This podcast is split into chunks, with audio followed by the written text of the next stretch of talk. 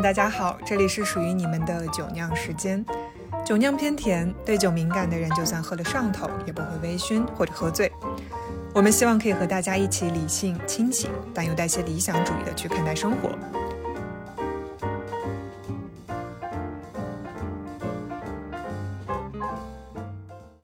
我觉得女孩见面都特别喜欢聊星座，最起码我周围的朋友是这样子的。是，嗯，我也是。有的时候我会觉得，如果说你去一个局，或者是你去见朋友的朋友，如果你们关系不是很熟的话，一旦有一个人，这周围只要有一个人开启了你是什么星座的话题，然后大家都会围过来。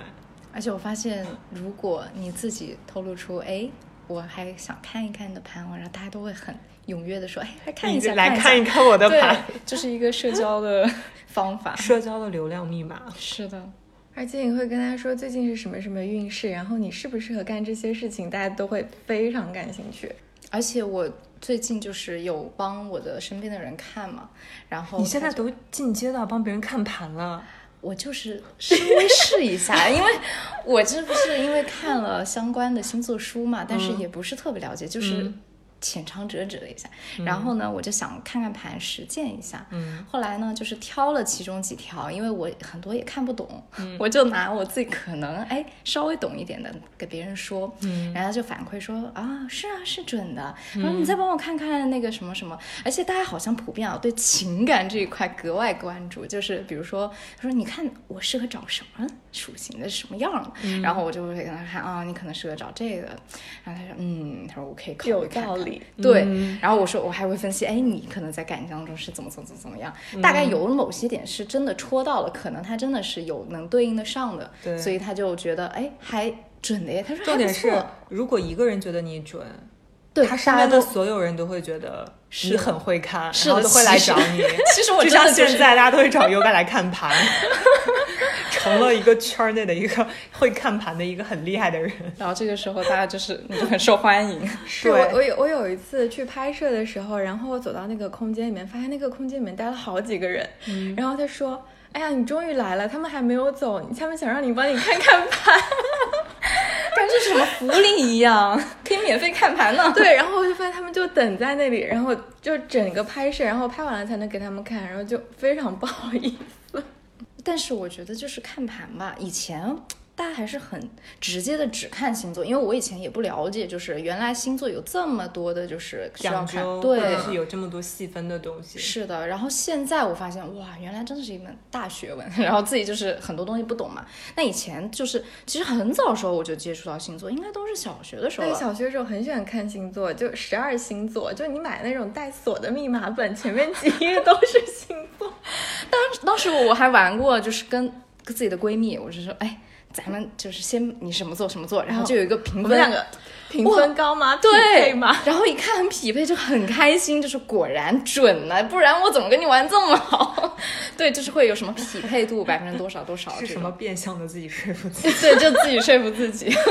因为其实上一次之前我们的应该有一期播客，有朋友留言就说可以聊聊星盘相关的东西嘛。嗯，我就觉得可能有一些朋友就是会觉得说。我们所谓的星座就是啊，十二星座你是什么星座？然后比如说土象跟土象玩的就很好，火象跟火象就会玩的比较好。其实，呃，我们没有办法把人都分成就是十二种类型，这不可能的。其实我们今天聊的主要是星座背后的那个神秘的东西，就神秘学的一部分，那就是星盘。所以我们今天可能要聊一聊，就是。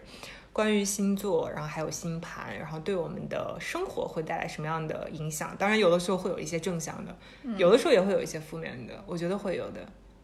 其实我最开始接触星盘这个概念的时候，也是我身边有一个朋友，嗯，他呢自己曾经研究过，然后他自己曾经应该还是什么豆瓣小组里面，就是会。找师就相当于是找了个师傅，然后也会去学什么的。嗯，然后他当时就给我看，我很欣喜，因为当时第一次接触呀，我想很开心，我还要到我自己的准确的那个身世，然后就给他看。结果他一看，他说：“嗯，怎么不像你？他首先是哎，怎么不像你啊？然后他还跟我反复确认了一下，后来他说了一些点啊，我觉得有些呢可能是能对应得上，有些呢可能就也不行。然后后来，但是那个时候我还仅仅只是让别人帮我看我自己的，我自己是没有研究过。然后大概也就是去年后来，哎，就是看了一下那个星盘书什么的，大概是懂了它是一个怎么样的运作模式。而且很多人其实会把它当成一个工具吧，就是一个识人啊或者识己的一个比较。快捷的，就是也比较有体系化的一个工具，然后他们会对应上，比如说自己在做某一些角色的时候，或者是说了解别人或者了解自己性格的时候，就会借助这个，而且他们也觉得这个也比较高效什么的，嗯嗯，所以现在就是越来越多，可能像一些星座分析啊，还有什么星盘号，啊但是那些东西就。我不是很相信，他写的就啊很泛，很很泛，就很泛，就会觉得你这些话就有点像呃从这个东西拔一点，那个东西拔一点，然后就全部改，就是揉杂在一起的某一个所谓的一个框架内的答案，就很没有逻辑，就是就很难说服人，我觉得。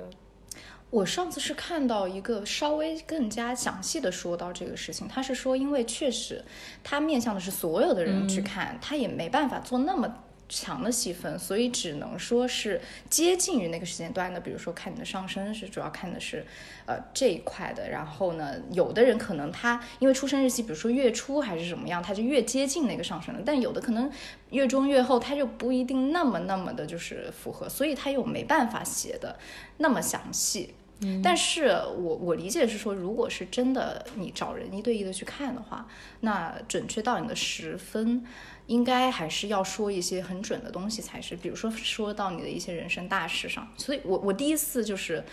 了解到这个事情，我觉得很神奇，就是我想啊，这些都。写在星盘里了吗？这些 秘密、这些走向都已经写在星盘了吗？真的有，当时第一时间是让我还蛮颠覆的。嗯，后来我在试图就是呃梳理这个，就是重建了我的一个就是世界观。我后来想，其实它可能是一个运势上它潜在的有这些机会，只是说呢，你发生这些事，有些大事它真的大概率会发生，但是可能具体也是结合什么环境啊，还有你的个人选择啊，它多半是有一定的。其余的因素在，所以现在我更多是觉得，如果要看星盘，那我想是把它作为一个可能指导我更正向的往什么，我我自己想往哪个方向发展，我可能更着重的去根据它上面写的那些，我可以做一些调整。所以星座有帮助你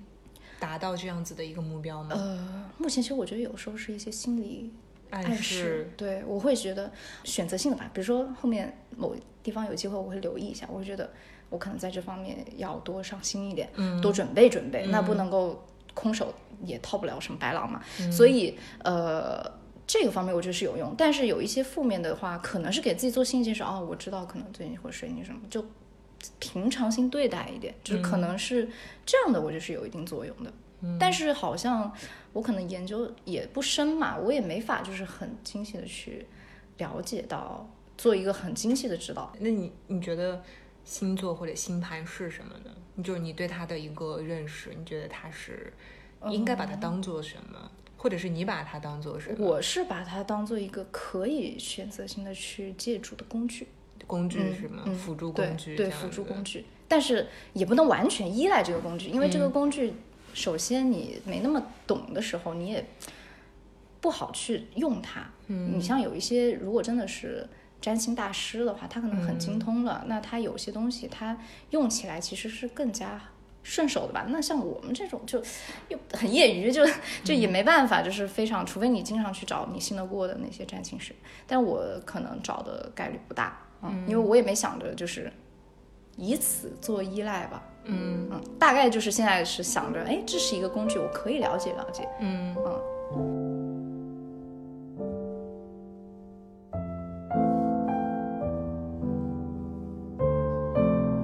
可以透露一下你的几个星行星吗？因为我觉得我们三个之所以坐在这里聊天，然后肯定是有一些星星是行星是比较互相吸引的，或者是比较相似的，不然就没有办法坐在这儿聊这些东西。也是，他会不会还不知道星盘是什么？呃，对星座有一些了解的朋友肯定是知道的，但是如果说第一次听到我们了解星座。然后又说到星盘，可能不是很知道。嗯但是我觉得我们可以介绍一下星座和星盘的关系。要不然优哥来介绍一下吧？你是优秀学生，优秀毕业生。优秀毕业生，我们这我们三个人当中的优秀毕业生。no，就是他们俩是属于那种就是看了书的，我是连书都没有看过的人。对，但但是我也只是很业余的看了几本书，就是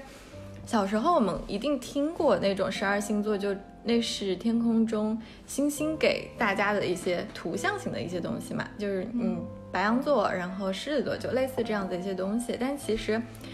一个人他的出生时间跟他自己本身命运里面的很多的性格，或者说他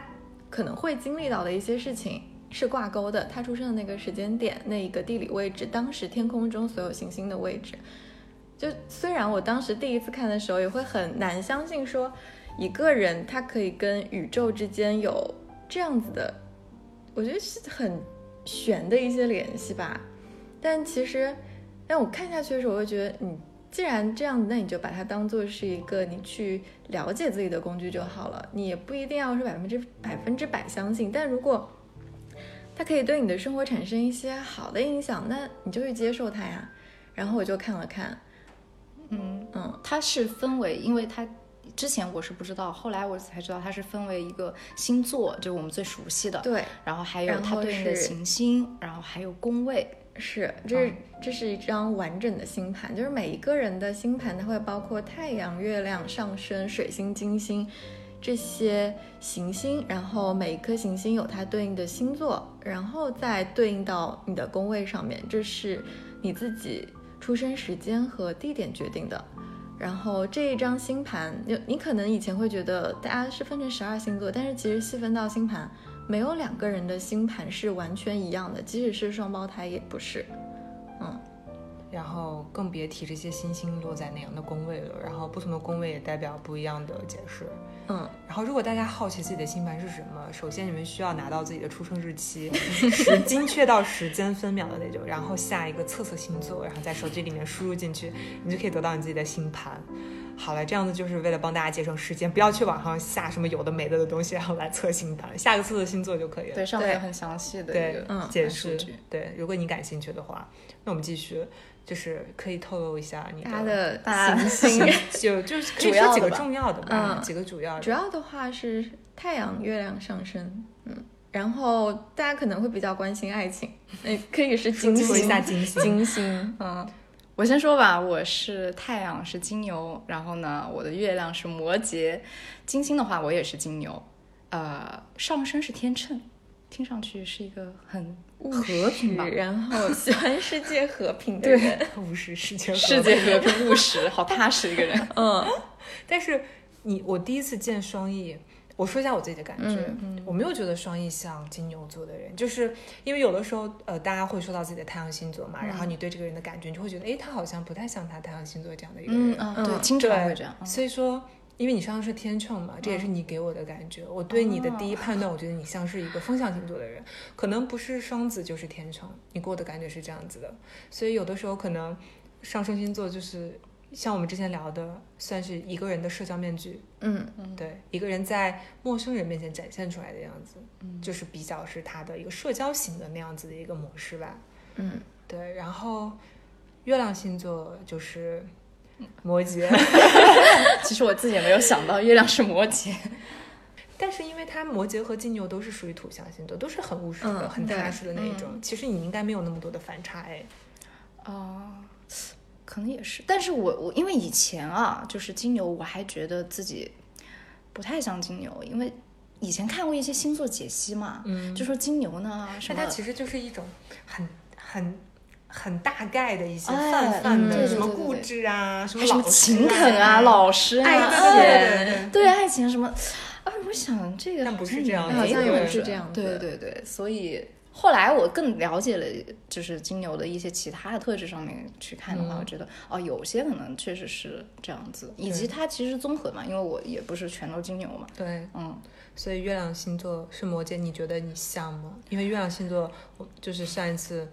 我们也在讨论，就是他自己内心真实的那一面的一个写照吧。有应该是有像的，因为呃，说月亮摩羯可能有有一个自我要求在，就我可能自己还不觉得，但是别人有时候会说，感觉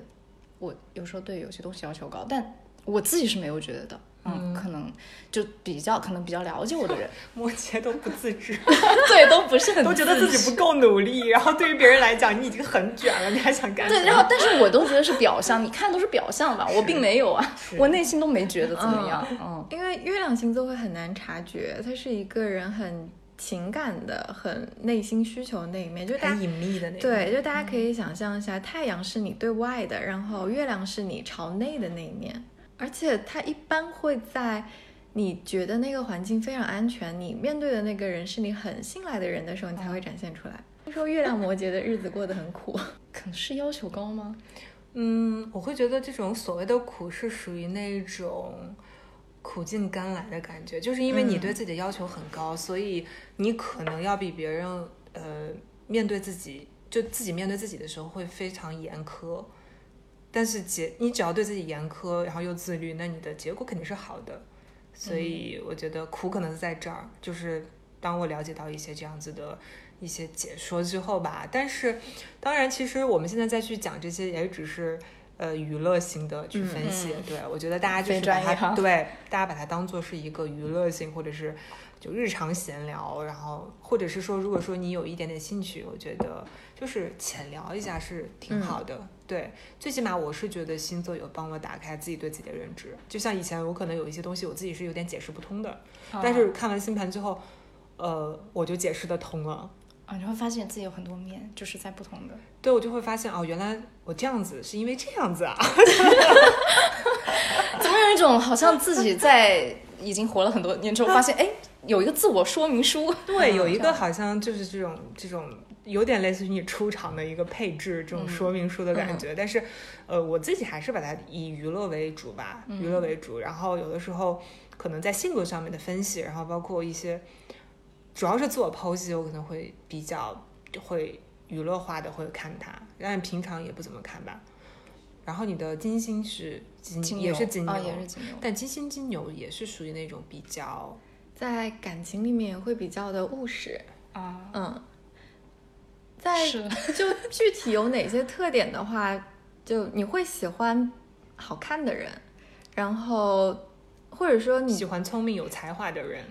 哎，这这还没有到这一步，他会很喜欢声音好听的人啊，就是很直接，然后某一个务实的点是吗？对，因为。金牛它的形象是一只站在地上的牛，所以他会很喜欢那种他能够接触得到的东西，感官上对感官上的，他看到好看的，听到好听的，他会很喜欢很漂亮的是吗？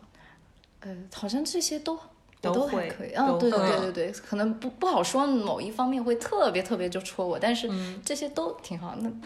也也算是 颜感觉现在有三个人，然后站在了你的面前，然后这个表情有点害羞，颜控都挺好的，我不知道挑哪个，对，不知道挑哪个，马上要实现了，这个脸都红了，说好太好笑，喝口水，喝口水，太可爱了。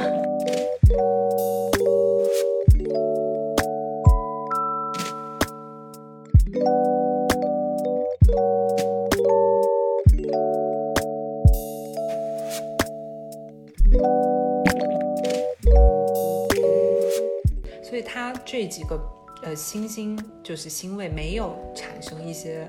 其实它们都是比较融合的，并没有什么反差这样子的。嗯，而且整个会看起来其实整体会很偏土象，嗯，因为它已经偏土。嗯，它已经有三个，三个都落在土象星座了，所以他整个人的感觉就会更土象星座一点。嗯，是你看上去非常靠谱。啊，对对对，我我这个这个我倒呃还是蛮自信的。哎，可能也是因为接到别人的反馈，就是大部分人都是这么说我的。嗯，但我假如说我也没有说很土象，就是我的很多行为也没有落到很土象，但我也很靠谱。哎，这怎么解释呢？因为你是月魔，自己 Q 自己，这不是月魔吗？月魔，另外一个月魔。但是你有你有三个点是在那个在那个土象星座哎，但是我我我今我我也没有哎，嗯，那那来剖析一下你的吧。对你可能哎，就你的这种土象的，可能跟我还是不大一样吧。就靠谱是一个方面嘛。嗯，但有一些风向也是靠谱的。是，也是。嗯嗯，我自己是月亮是摩羯，然后太阳我是一个狮子座。嗯，但是我经常收收收获到一些评价，就有一部分人他会觉得我非常狮子座，就是说嗯就看起来就很像狮子座，但是有一部分人又会觉得我看上去不像狮子座，他们会猜测说我是天蝎。我第一次见他，我也不觉得他是其实我也没。有觉得，你觉得我像什么星座？如果你不认识我的话，反正不会是火，不像嗯，不火，像火象，就是不太冷静了是吗？嗯太平太平静了，要么土，要么风吧，这样嗯子的。嗯，就不像火象星座的对，不太像。嗯，哎呀，可能就是 火象的我被我藏起来了。我觉得我有时候还蛮狮子座的，就是，但我的狮子座可能体现在某一些方向，就是我是一个非常乐观的人，就是我在任何很困难的情况下都可以让自己乐观起来。我觉得我的狮子座可能在这儿，我的上升是水瓶座，金星是金星，金星怎么不想说了吗？金星不是，就我本来觉得挺好的，也有一些人跟我说我的金星落位不好，但是我觉得没有落位不好这一说。对我金星是在双子座，对，这个就是我这几个比较重要的星盘的位置。嗯，就是我自己一开始，我先说，呃，我知道我的星盘的那个星星的落位之后，我对我自己有一些新的看法，就是因为我之前一直很好奇，就是我觉得我是一个比较友善的人，但是呃，很多人看到我第一眼就会觉得我好像没有我觉得我自己那么友善，就我觉得我很友善，大家看到我就会觉得你好像是有距离感的，但是。呃上次有听到那个占星师，他跟我聊，他说是因为你的上升是一个比较偏，呃，就你的上升星座和你的月亮星座，就把你架到那个位置上，你就是一个会有距离感的人。他说是因为星星星位的问题，所以你产产生出来的那种气质，就是属于那种会让大家觉得会有点比较严厉的人。他说再加上。呃，嗯水水瓶座不是一个很热情、很外放的这样子的一种嗯气质，所以说你就会有这样的感觉。然后他当时说完之后，我就通透了，原来如此。对，更了解自己。我对我的狮子，我的狮子属性就是被这些东西压制分散住了分 分散散了对，是我我我是初次见到你的时候感觉，呃，但是也也没有那么严厉啊，但是确实是还是有一定的距离感，嗯，是有的，但这个没办法，可能就是是身高吧，呃，也有可能，有可能再加上可能也不太喜欢，就第一面又很热情，就是、就可能没有没有这样子的属性，也没有这样的技能，就是我不是一个会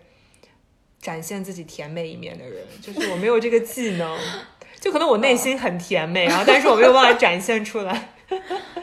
但其实水瓶座它是十二星座里面一个发明家的角色，它可以说是十二星座里面最聪明的一个角色。嗯它的其实水瓶跟摩羯都会给人距离感，但水瓶的那种距离感就是他每天都在，自己的世界里，对，他在天马行空的想一些东西，所以他会给人那种距离感。然后摩羯的距离感在于说，他很务实，然后他不喜欢那些飘在天上的东西，嗯所以他在勤勤恳恳的努力的构建自己的生活体系，所以他会有那种距离感。好反差呀！一方面又天马行空的去想一些东西，一方面又勤勤恳恳的，然后 务实的，然后再去干什么一些东西。哎，但这样才会把天上的东西落地啊。我现在，所以我就会有的时候经常会有很多感觉，就是我觉得我是一个非常，就是我会有很多反差的一面，就是跟我认识很久的朋友，他们就经常会跟我说，说，哎，你不觉得你自己很反差吗？嗯，他们说的好听，他们说的更好听一点，就是你明明是一个可以很安静，然后可以走，就是很看起来是一个很气质的人，然后但是我喜欢的东西是那种很酷。当然，我也会喜欢听古典音乐，我也会怎么样，但我也会喜欢听 hip hop，我也会喜欢一些比较酷的运动，我会觉得就很反差。我自己有的时候，你让我去解释这些东西，我也不知道，我也没有原因，但是就很反差。就我的喜好审美就是很多元化的感觉。嗯嗯，对，并没有说是我一定要怎么样，就按照这个东西，然后去一条路就一直往下走。就是我的生命中很难出现一条路走到底这这这样子的一个一个选择。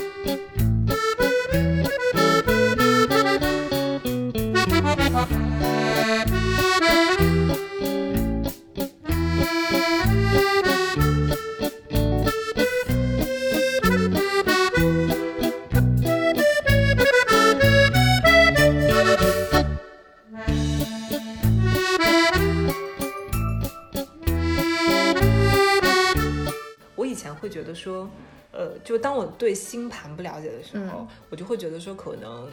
因为我自己是火象星座，就是不是火象星座跟火象星座还有风象星座天生就是会有一种互相吸引的感觉，所以我会发现，哦，我身边当然风象火象星座朋友会很多，嗯，但是我身边摩羯座的朋友也很多，非常多，我很好奇，我就很难想得通。就在我还不了解星盘的时候，但是现在我会觉得，因为你自己这个人身上有这个摩羯的特质，所以自然而然有这个特质的人他就会吸引你。因为其实你们，就你的内心真正的是这样子的一个人，所以他那个特质其实跟你是很有产生共鸣感的。然后我知道了这个东西之后，我会跑去问我那个朋友，我说：“哎，你是摩羯的，对不对？然后你知道你的月亮星座吗？” 然后，然后他会说：“我帮你看一下。”然后。看了一下，然后也哦也是摩羯，然后要不然就是有的人他可能是跟我一个星，跟我是一个星座，或者是他跟我是一个星象的，然后他的月亮可能也是一个土象星座，或者是他的某一个星星里面也是有摩羯的，我就会觉得哦原来是这样子的，而且我发现，呃摩羯的这个属性越多，我们聊的东西就会更。深刻就会很深刻，然后每一次聊就是永远都会聊到工作上，无论你任何，知道吗？无论在任何场合、任何时刻，然后或者是任何情景，跟任何人，只要我们在，我们永远那个话题的落点。工作最后都会聊到工作，非常好笑。就明明今天大年三十，然后我跟我朋友还有另外一个人，我们三个人就隐藏的图像星座，然后以一个非常快乐的一个，你知道吗？就是新年，就是新年的展望开始，然后到最后落点都是啊工作，对工作的想法，对彼此工作的评价，然后就是非常务实，然后以及以后的规划，然后就就都都落到这儿，就会非常非常的务实，真的就是工作狂。就明明嘴上就是说，我们今天不要聊工作啊，好，你谁都不要聊工作啊，好的好的，确定了，然后最后聊一聊，哎，哎，我这个工作真的是，我过年以后我想换一种形式，或者是我想换一个方式，哎，你觉得我这样子可以吗？就你知道吗？就非常努力，还是自己就是很看重，所以就自然又聊到，而且自己是不不自知的，就自己完全不自知。你就像我自己，有的时候我很，我觉得可很好，但有时候又很不好，就是。会给自己带很很给给自己很多压力，但这种压力我也是不自知的，就很简单，就比如说，假如说我做一个 presentation，就是我会一直做到我自己看他顺眼为止，但是我看他顺眼，这中间需要很多的改善以及改进，就是有很多有一些有的没的一些小细节，我就会很在意，就是这种东西我是不自知的，但对于别人来讲，他就会鼓励我说，他说已经很好了，你不用再改，我觉得很完美了，可是我觉得还是不够的。就是我就会自己把自己推翻的那种人，所以我觉得这个点就很好，但是又很累。所以你刚才说的就是岳母的苦，我觉得就可能就在这儿。对，而且就是，比方说你有时候跟我说你在剪视频了，然后我就知道那一天我一定找不到他，我就消失了，就是整个人完全消失，就什么事情都打扰不了不了他的工作。但是其实你会发现，当你自己是拥有某一个星座属性的时候，你身边人都是这个样子。就比如说我对面坐着这两个人是两个月亮摩羯。然后我我本人是一个上升摩羯，我发现哦，原来，所以我在找不到他的时候，就知道这个人一定在工作好，然后我也开始勤勤恳恳的工作。怎么是刺激？不是就卷到你了吗？对，互卷，三个人互卷，我的天呐，太恐怖了。然后我我我，你刚刚说的就是有时候也是不自知聊的工作嘛，可能我有时候也这样，就是可能也是因为自己有点操心这个事儿。不是，我是完全不自知，这种不自知就是我觉得它时时刻刻都存在我的脑子里面，就是比如说我跟一个人聊天，我就时不时就会聊到工作，我也很好奇，我好奇心很强，然后我就会问，我就会问很多很多很很多问题，然后就会聊到工作，然后我也是一个非常喜欢跟别人聊天的人，然后这种聊天就是属于那种就很呃。也不能说喜欢跟人家聊天，是我喜欢跟我感兴趣的人聊天啊，因为有双子，可能吧，可能吧。我们现在都好像在悄悄的说了吗？这都没没没悄悄说，我现在是找线索，找线索。嗯，对，这个我也哎有共同点，有共同点，因为我是呃水星双子嘛，就是在跟别人聊天的时候，我其实也很感兴趣，就是我没有太排斥跟一些不认识的人，呃，或者是。就是刚可能就不太一样的人，我觉得也挺好，因为每个人思维方式不一样嘛。我听听的话，我觉得我好奇，主要是有个好奇心在啊，不会对周围人不好奇，这个所以也也是有的。我觉得双子可能在好奇这一块凸显的比较对我就是那个十万个为什么，我非常喜欢问为什么，然后呢怎么了，然后哎，那你很适合去套话。没有哎，就是 就是我很很就是会对自己很感兴趣、很感兴趣的事情或者是感兴趣的人，就会很好奇。然后再加上我又是一个行动力很强的人，然后就会一定要把它弄清楚，然后不然我就会很难受。嗯然后我突然就比如，说我最近对什么事情好奇，我就。就一定要把它弄清楚，然后不然我就这这个事儿就是个事儿，就在我的脑子里面过不去了，过不了这个坎儿了。那我发现这个配置跟就是工作认真这个配置，这不是强强结合吗？就是怎么又聊到工作了？又不自知了，又不自知了。自知不自知，聊到聊到真的是啊，这 啊，真的是。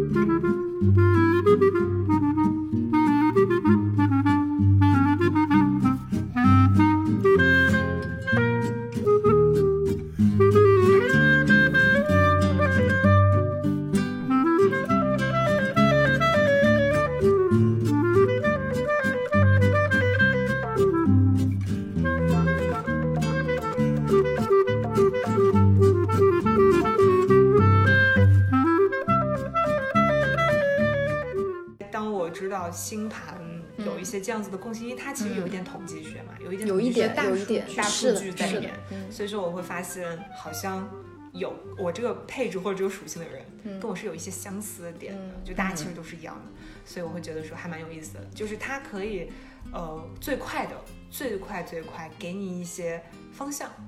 嗯，不能说是。呃，完全正确或者怎么样？毕竟它是一个统计，有一些大数据在里面，所以我觉得它会有一些方向上面会让我觉得，哎，蛮有意思，蛮有趣的，然后就很快乐。就是你如果跟你的朋友有一些相似的地方，你就会觉得他又解释得通，就感觉你们俩嗯，两个人之间又近了一步，然后又有一个嗯娱乐的东西，啊让大家可以互相去了解，对会让我觉得，尤其是在女生如果是陌生朋友之间第一次见嗯。面，如果对方不排斥这个的情况下聊天，我觉得是一个非常好的开场白，是的，你们会有很多共同话题可以聊。但有一些可能会觉得啊，暴露了，就是一开始啊，这个是什么？这个是属于我觉得是即时性的一种，嗯。就是说完就忘了，嗯。你不会记得的，因为它太庞杂了，我觉得。就是太细了，就你不可能记住的。太细了，对。就嗯，你就比如说我最好的朋友的，我已经忘记了。因为因为我看过他的，我还看过别人的，又看过别人的，因为我也没有存，我只是在他手机帮他看，看完我就忘记了。啊，你也帮人看的，不是，他会，嗯我们就是两个人会互相想，哎，我们有什么东西是相似的，然后我们就会去找，啊，就打开手机互相对比，然后通常是会发现有些相似之处。很多是相似的，一定是这样子的，要么就是上升，嗯或者是月亮是一样的，就比如说对方的上升跟你的月亮，或者是你的太阳跟他的月亮，要不然就是你们的金星是一样的，嗯，对，啊，或者是比方说，某一些星座会对某一些星座确实有吸引力，比如说呢？嗯，比如说双子会对水瓶跟射手更充满好奇，啊，嗯，因为这两个星座处于他就是一直在冒险，一直在去、嗯。就是 设身处地的去尝试那些东西，嗯，那然后所以双子又他本身很好奇，嗯。然后他就会喜欢跟这两个星座人待在一起，嗯。好奇宝宝，嗯。对我很喜欢跟水瓶座的人待在一起，就会很快乐。所以我有很多水瓶座和双子座的朋友，就风象星座的朋友，然后觉得他们就很好玩，就很开心。就是你了。呃，因为我我月亮水瓶，然后所以我内心是一个极其就喜欢特别的东西，你就不特别的就完全就无论你跟我说什么事情，如果我内心觉得它不特别，然后整个人的思路就会不在线，你会飘走，对我会飘走思绪，就是没在这儿。对，就但凡我不对这个东西真正的好奇，然后我就走了，你甚至还没有发现我飘走了，嗯，就大概是这种状态。嗯，你就翻译一下，就是对于月魔人来讲，如果有一个东西很飘，你觉得这个不靠谱，然后你就会飘走。哎，对，是的，是的，对是的。我比如说就在你在说比如？说你跟着我干，然后然后你一年收入多少钱？你想这该不会是传销吧？然后就走了。还有还有就是我我有时候听别人说话，有的人说话就是自然而然我会很听得进去，就是思绪的跟着他，那是因为我觉得听得懂，而且就是他那个话呢讲的不是那么玄乎，也不绕，就是对就很他直对接很直接，或者逻辑是很清楚对对，然后我就会还蛮跟得上的。然后有的时候，特别是他说一些，我感觉都好。没什么可实施性，就是听上去有点虚虚的，我就觉得你是不是都在这扯扯犊子呢？在这没有包装，在这搞什么？虽然啊，虽然我就会去问什么意思，我没有听懂，就我会直接说，嗯，我没有听懂，我可能理解能力不太好。说人话，不是，就是有的时候，就大家表达方式是不一样的，嗯就表达方式可能是跟沟通是不是也跟金星有关系？嗯跟水星也有关系水星有，因为。水星就是代表一定的思维上的一个方式，还有表达上的我靠谱的，不行，我一定要给自己证明一下，我非常靠谱。我我比你们俩的水星靠谱多了，我水星处女。所以很严谨的。所以当你们聊到飘到哪儿去都不知道的时候，我一定在旁边做笔记。是的，是的，是这样的，就没错，下午你只有你俩在那儿开始这这这，然后那儿呢，然后我在旁边说，那我记一下吧。做笔记，我有时候真的很难，就是很难想得到哦，这个东西我要记下来。后来是慢慢培养了，就是没办法，就是有时候真的自己会忘，我就会强迫自己说啊，不行，我要我记下来。现在我现在就是所有的东西我都要记下来，就是我会写在日历上。嗯，对，就是尤其是一些瞬间的东西。然后当我没有灵感的时候，我就会去去找我朋友说话，我就跟他哦聊天，然后聊聊聊啊，我知道了，好了，聊完了，然后就 就开始工作了。这什么工具人吗？人家是陪聊，人不给你激发灵感。没有啊，就是呃，比如说，比如说有的时候会呃呃，像一些可能是属于那种比较，就我自己可能会有一些结巴，然后对方也知道我的习惯，嗯，然后我会跟他聊到一个我们俩可能都会感兴趣的话题，嗯，因为对于他来讲，就是他可能也想。彼此之间会有一些，比如说你的一些思维方式的交换转换，因为如果你自己一直一个人去想，你就会钻进去，嗯嗯，然后我会觉得我可能跟我那个朋友之间会有一些默契，然后嗯所以当我们在聊的时候，我们俩都可以从中会得到很多很好的帮助。嗯，所以我觉得，嗯、说到这个，我就会觉得说，呃，我我之前有看过我们俩的星盘，也是属于那种，因为他是水瓶，呃，他是水瓶座，然后我会觉得会有一些东西是很相似的，有一些思维上的东西。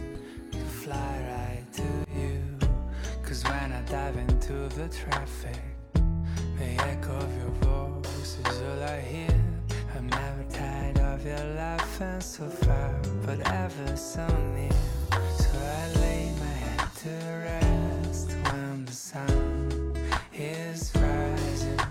I start a brand new day when the moon is shining.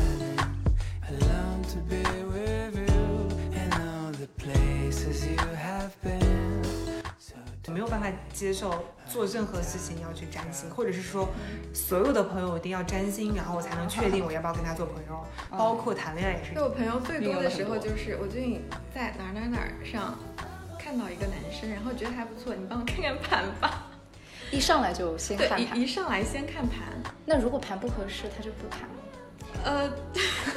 我个人觉得啊，因为我之前也遇到过这样的事情，嗯就我个人觉得他不是说盘不现在就不看了，他只是需要有一个，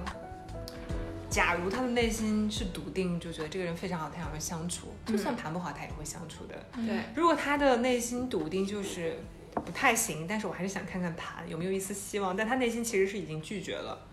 然后你这个盘再好，他也不会去试一下的。就他内心是有答案的，嗯然后他只是想借用另外一个人的嘴告诉他，嗯，so 下一步该怎么办？嗯对他只是一个需要另外一个人的声音来跟他去有一些交流，仅此而已。我觉得是这样子的一个心态。啊，对，但是你要是真的，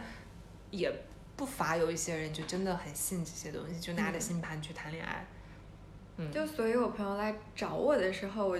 我会给他看，然后看一些比较关键的一些行星和星座。如果我觉得他，比方说啊，他上次给我看的一个星盘是他。那个男生就很多的星座都落在双鱼座，然后双鱼座会比较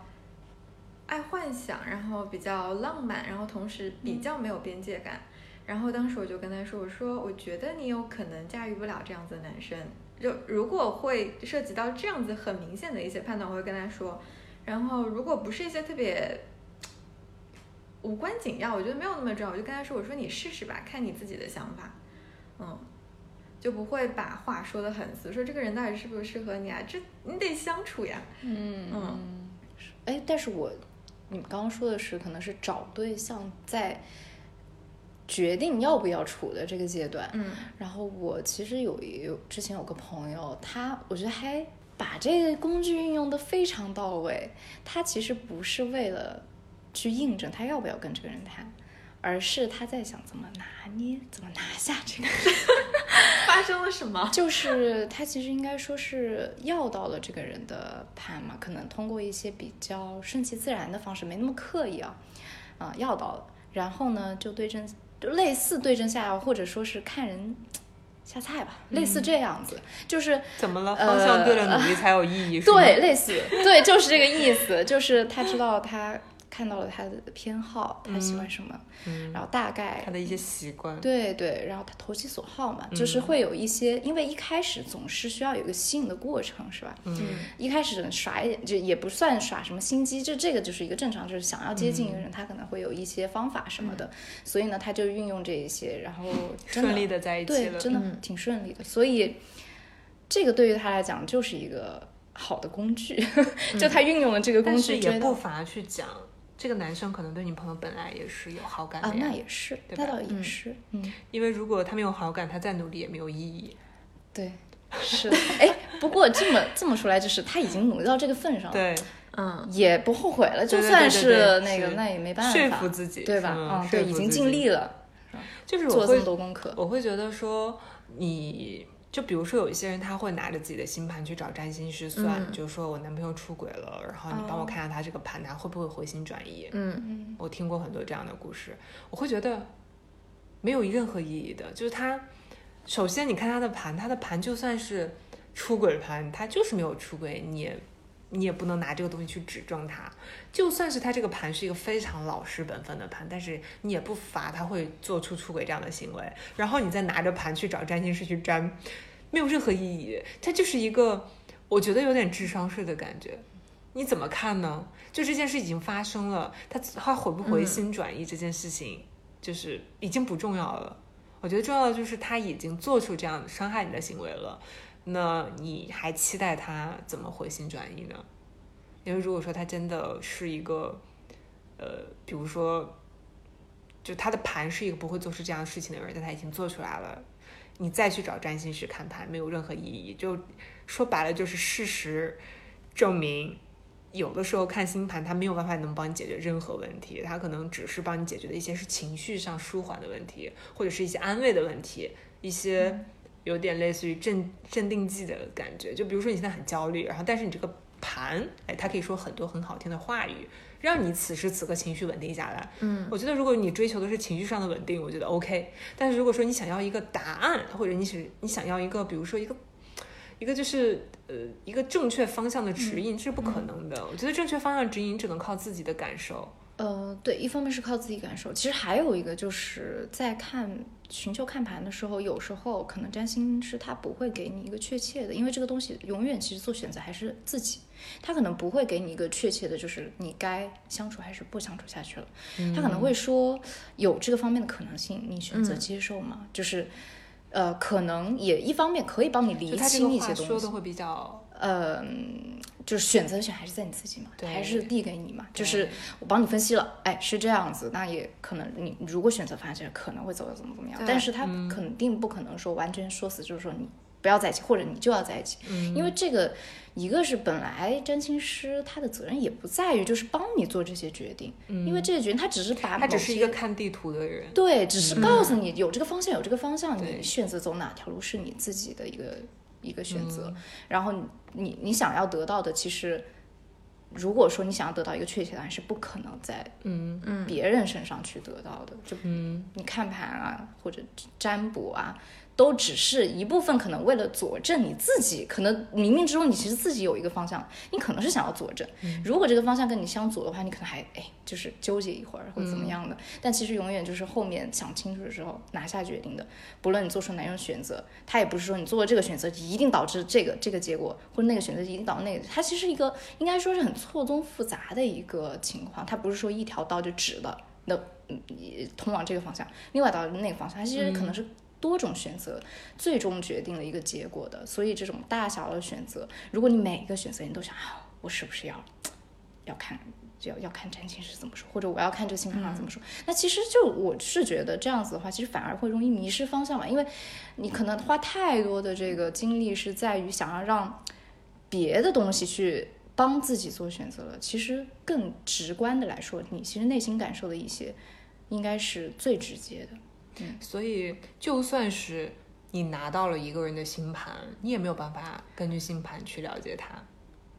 呃，不能完全是的。我觉得，嗯，我觉得是没有办法去完全了解这个人，就他很多东西你没有办法去判断。嗯，而且我们刚刚也说到嘛，星盘有时候是一个出场设置嘛。对。这个出场设置，它可能是决定。它带有这些因素特质在，对，带有这些属性，对，但是什么时候激发了，还有他也根据他的个人的一个经历、成长的环境、对性格的改变都有关系。而且我觉得他会改变，哎，就是他可能会随着时间的推移，或者是他的心境的改变，就很多东西他会，比如说有一些强弱这样子，次强弱这样子的展现，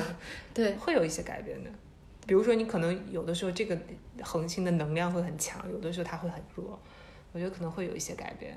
而且其实就比方说，很多人喜欢看占星去推测自己的运势嘛，嗯，但其实所有的运势它都只是说你在下一个时间段内有这个可能，嗯，它不是说，比方说有人说你财运比较好，然后你躺在家里就能发财的，就根本不是这个样子，就你只是有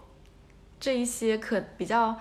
容易发生的一些概率，但你要不要去做？你要怎么做？你要努力多少？这全靠你自己。就说一个比较极端的，就是你在家躺着就是百分之零，然后你做就是百分之一。从零到一很不容易的。对。所以啊，你有运势嘛，推运嘛，是。所以我觉得还就是大家平常心对待那件事情吧，不要过于去沉迷于神秘学这件事情。我觉得真的没有必要，然后也没有必要在这个上面花费大量的金钱，因为我也听说过很多人花钱去占星。嗯，而且就是比方说，我有时候给人看星盘的时候，他们很想知道自己感情的状况怎么样，然后就我。一开始的时候就说好吧看一看，然后到后来我自己都很明显的感觉到说，那是你的伴侣，那是你自己的事业，难道你对于这些东西的你没有一个很明确的感知吗？那是在你身边的人哎，你怎么可以问我的看法和想法？就他在经历一些什么样子的事情，他内心会有怎样的想法？嗯，你。最想知道这些想法，你直接去问他。所以你知道吗？就我为什么不喜欢去有的时候去帮别人解决感情问题？原因就是因为这是人家两口子的事情，他们再吵再打，然后他们还是两口子，我只是一个外人，我没有办法帮他们解决问题。就算当下你可以帮他舒缓，然后但是扭头之后人家就和好了，然后你就像一个 跳梁小丑，就是这种感觉。我觉得，所以说大家不要去，呃。就是想着说我要靠星盘、占星。去解决，或者是塔罗什么的这种神秘学的任何东西，然后去解决。我什么什么可以遇到我的真爱呀？我多少多少时间可以脱单啊？这很难，这不现实。因为他就算告诉你一个，就算是他他他很厉害，他告诉你一个明确的时间，然后你每天在家待着也不社交，你也遇不到那个人，嗯，对不对？嗯。而且其实就大家如果感兴趣，可以去看那本书叫《内在的天空》，嗯。然后你去看的时候，其实是会发现，他作者在写这本书的时候，他说，嗯。不要把星盘当成是一个你可以去占卜未来的一个工具，你就把它当成是一个你去了解你自己的工具。嗯，我觉得这句话说的非常到位，因为我自己确实是知道这些星盘之后，对自己会有一个，就是你也不能说全新，但是会有一些东西是可以说服自己，可以解释得通的。以前我就是完全打问号，就哎怎么怎么会这样，或者怎么会那样，然后现在就是会更深刻一点。还有一个感受呢，就是我觉得，嗯，它盘倒没什么所谓的好跟坏，就是所有的那些每个人可能就是特质不太一样。嗯，如果你能够呃根据这个，你想我把我的优，就是你觉得你在意的一些特质优点，你把它发扬光大，就是你更好的去发挥。然后呢，有一些方面呢，你可能就是注意注意，就是哦，我有我可能会，比如说有优柔寡断这个成，就是。特质在，那我可能注意注意。我感觉这样子去使用的话，还是比较 OK 的。就是我自己观观点里面，我觉得它也不是说我依赖这个做一些决断，但是我同时又想要服务于当下的我嘛，就是我也处在变化当中，我当然是希望朝着我想要发展的那个方向去，对吧？所以就是根据星盘的一些说那个上面的描述，还有它的一些解析，我可以去服务于我当下。Thank you.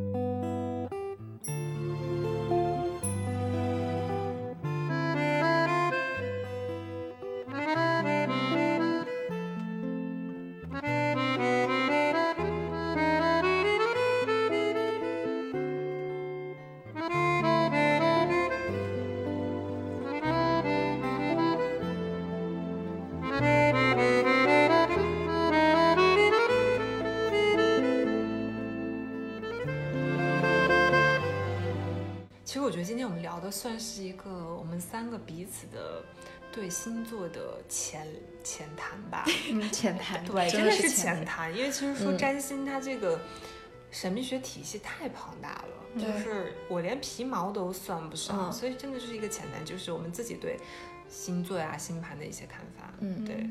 说不定有一些听众他就是占星师，所以我们就不要在他们专业的人面前卖弄，嗯其实就完全说一些自己的感悟，然后也说一些其实确实，我觉得我当我知道自己的星盘之后，对我自己对自己的认知是有一些帮助的，对我我承认是有帮助的。而且有的时候会可以解释得通，就自己不会钻钻那个牛角尖，就会说，哎，怎么会这样子呀？哦，原来是因为这样子。嗯，很多人可能会觉得说自己遇到哪一个星座觉得不大好，就比方说有人可能天蝎座比较多，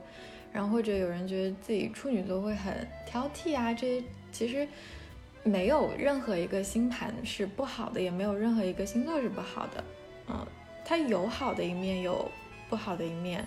就你去接受它就可以了。这就是一个很真实的你自己吧，嗯，去接纳自己。嗯，哎，说到这个，我想到就是那个上面，比如就是了解到星座，它其实有说你发展的好方向它会是怎么样，然后也有不太好的方向会怎么样，其实就是一说个的就是一个极端，对，对其实是一个极端，对，就是它其实那些就都是极端化的东西，嗯但其实大部分人他都是很平衡的，就是他嗯都在那个水平的中央的。嗯，而且这个其实也是个流动过程，对就是你也不是说我就一定是这个好的方向，或者一定是那个坏的。这种感觉就像你今天感冒了，你当然身体会不舒服了，跟你是什么星座是没有关系的。比如说你今天出门就是一不小心，然后被路过的那个汽车把白裤子喷了几个泥点儿，你当然心情就不好了。然后你心情不好之后，跟你是什么星座是没有关系的。不要去找这些。对，就是就是因为可能一些情绪上的代入吧，我觉得可能会让大家会觉得，哎，是不是我今天运势啊，或者怎么样？其实它就是一个情绪上的一个，我个人觉得蝴蝶效应，所以就是真的是 take easy，就是放轻松，把它当做娱乐吧。我就鼓励我朋友说，它就是一个娱乐项目，就不要沉迷于它就好了。好，那今天我们就到这里啦，好好好，就这样吧啊。就这样啦，谢谢大家的收听，拜拜。